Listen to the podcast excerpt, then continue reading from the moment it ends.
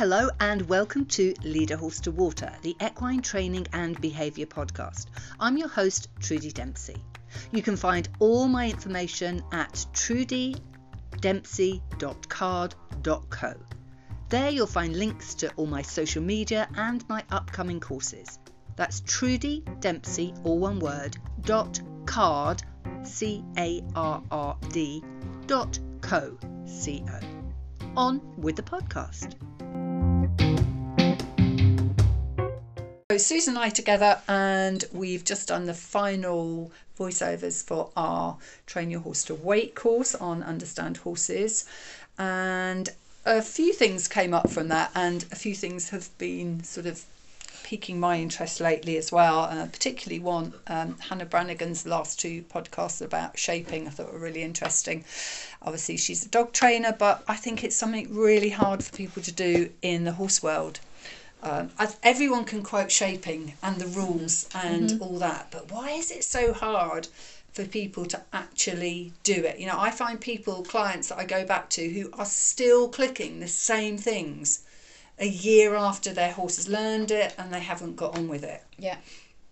Is that a dog thing as well? Do you find that's the same with? I mean, because we're probably saying, no, I was going to say we're saying novice, more rookie trainers, but actually I think I see it across yeah. the board. yeah, I think all trainers. Is it a dog thing as well? Hmm, maybe. Don't know. What's so hard? Why why is it so hard to go out and say, right, okay, I've trained it to that. Now I'm not going to keep giving reinforcement for that. I'm going to move it forwards. I wonder if sometimes, like so I, I see quite a lot of dogs and you'll see the difference my dogs offer behavior almost too much mm. sometimes because i've done a lot of shaping with them and sometimes i have to rein them in a little bit so they do keep offering and they often offer the next step yeah. which i can then capture yeah. whereas um, other dogs that i work with they don't offer anything. Anything, yeah. And then you think, well, how do I move forwards? And obviously, with a dog, it's much easier to get out a lure or a target or yeah or something like that. But with a horse, obviously, we were trying to avoid using lures. So it makes it more difficult to get that offering of behaviour. Yeah. And with horses, you get a horse that offers too much behaviour, and then you get frustration built in. And yeah.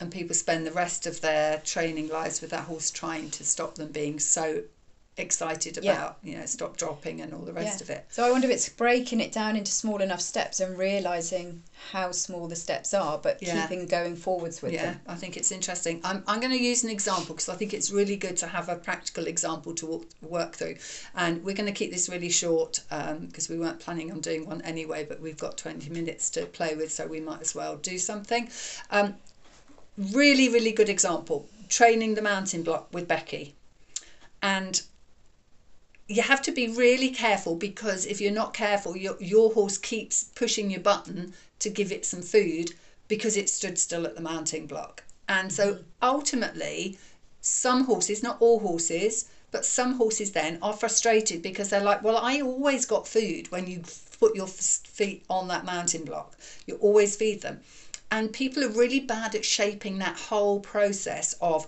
well now you're going to get your click when i put my foot in the stirrup now you're going to get your click when i put my leg over and there's this kind of worry that your horse is going to move so there's it's almost like a desperation mm-hmm. click isn't mm-hmm. it panic clicking yeah it is it's like a panic clicking and so then your shaping is and anyway, how many people actually? I did actually write a shaping plan for Becky. Not that she needs to stick to it exactly, but just to give her an idea about where that clicker's got to move to because otherwise we just keep clicking you stand here you stand here when i put my foot in so basically people are feeding every tiny little segment of the behavior instead of actually shaping the behavior mm. And yeah at the mounting block again we talk about this uh, all the time. It's more of a fade in protocol because you're doing something to the horse while it's mm-hmm. there, but it's still a shaping process for you to do all those things. So ultimately, I, I love to give food when I get on, but ultimately that will be when I'm in the saddle, check my girth, got my stirrups, feet in my stirrups, and I'm comfortable with it but people will feed every little tiny bit of that process. So there's no shaping going on at all because you've broken it down, but you're feeding every last little tiny bit in it. Um, and you know, even to the point that you've got to shape the fact that you'll pick up the reins and the horse does nothing. People forget to do those things, but they're still giving that click right at the beginning. And so, a good example of that, what can we think of in, say, dog training? Maybe we've just been doing a bit with your dogs, um, settling on your mat. So you Yeah. just keep giving them the food for settling, the Yeah. first bit.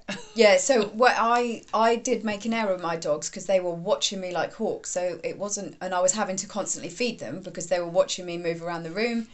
Um, so then I started shaping a bit of disengagement from me on the mat, and now they they're better.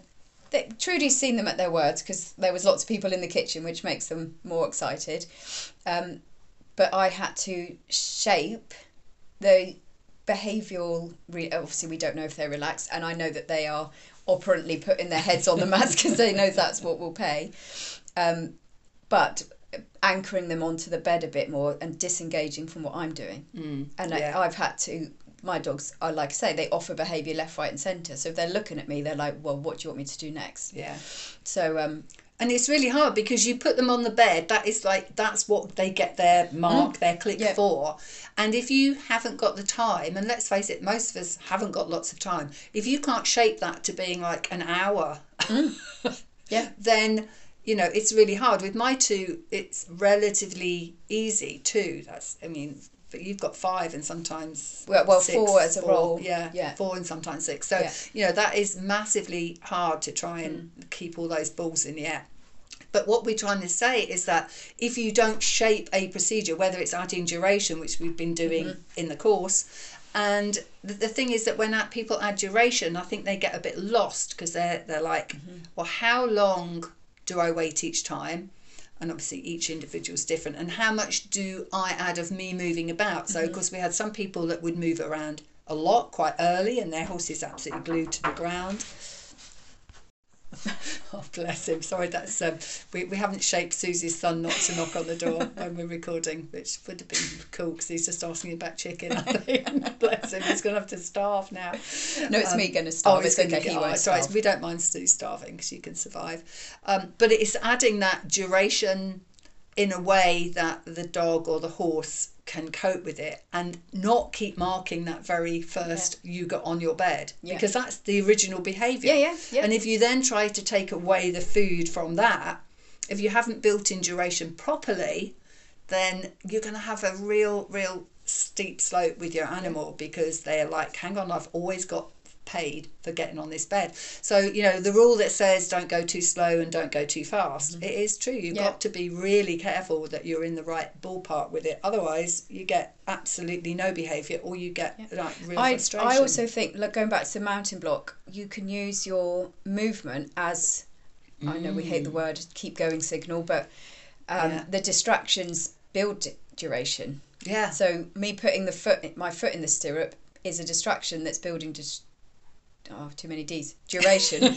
so that kind of means okay, just keep going Yeah. while yeah. I'm doing these things. And I know for my horses with waitings, and I, I think a lot of horses looking at those videos, standing still next to them is way harder. Yeah, the, than moving. the moving away. Yeah. T- two things. One, because the food close up is hard. I think Yeah. for all animals, the food really close up to their noses they find very difficult. Horses particularly because we don't train that initial um, loop, that reinforcement loop of the feeding. So that's really hard. But I just think people are really, really get pushed to give food. They just Yeah. keep their Yeah. horse keeps nudging food out of them, whatever they're doing. So I think the advice would be go for, for you guys is a to sign up for a course with Susan I, obviously. Definitely. Um, but really just to think about moving forwards, to not keep Yeah. getting stuck. It doesn't you know, I, I always say about feeding every click, obviously. And there are some behaviours that ultimately, like walk on, you don't every day feed walk on.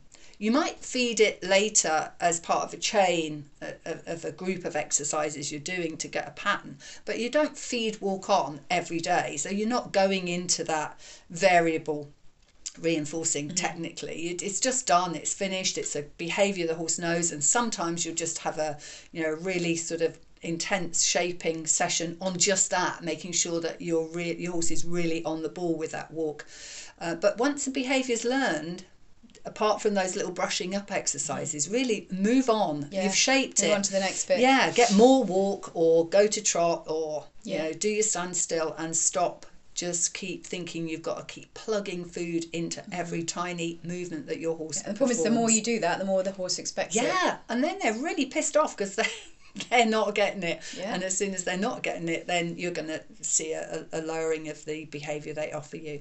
So yeah, think about your shaping. We'll do some proper. Um, podcasts on shaping going forwards because I think it would be good to give some better examples Definitely. and to work through. So, if anyone has got a shaping problem that you'd like us to consider, um, drop us a line and um, we'll you know work through a specific example with you, and that would be great. Um, that's all from us for now. Um, enjoy your shaping and get on with it. Bye.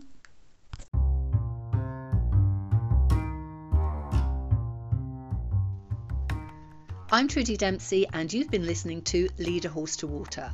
Thank you for listening, and don't forget, please share the podcast in as many places as you can. See you on the next one.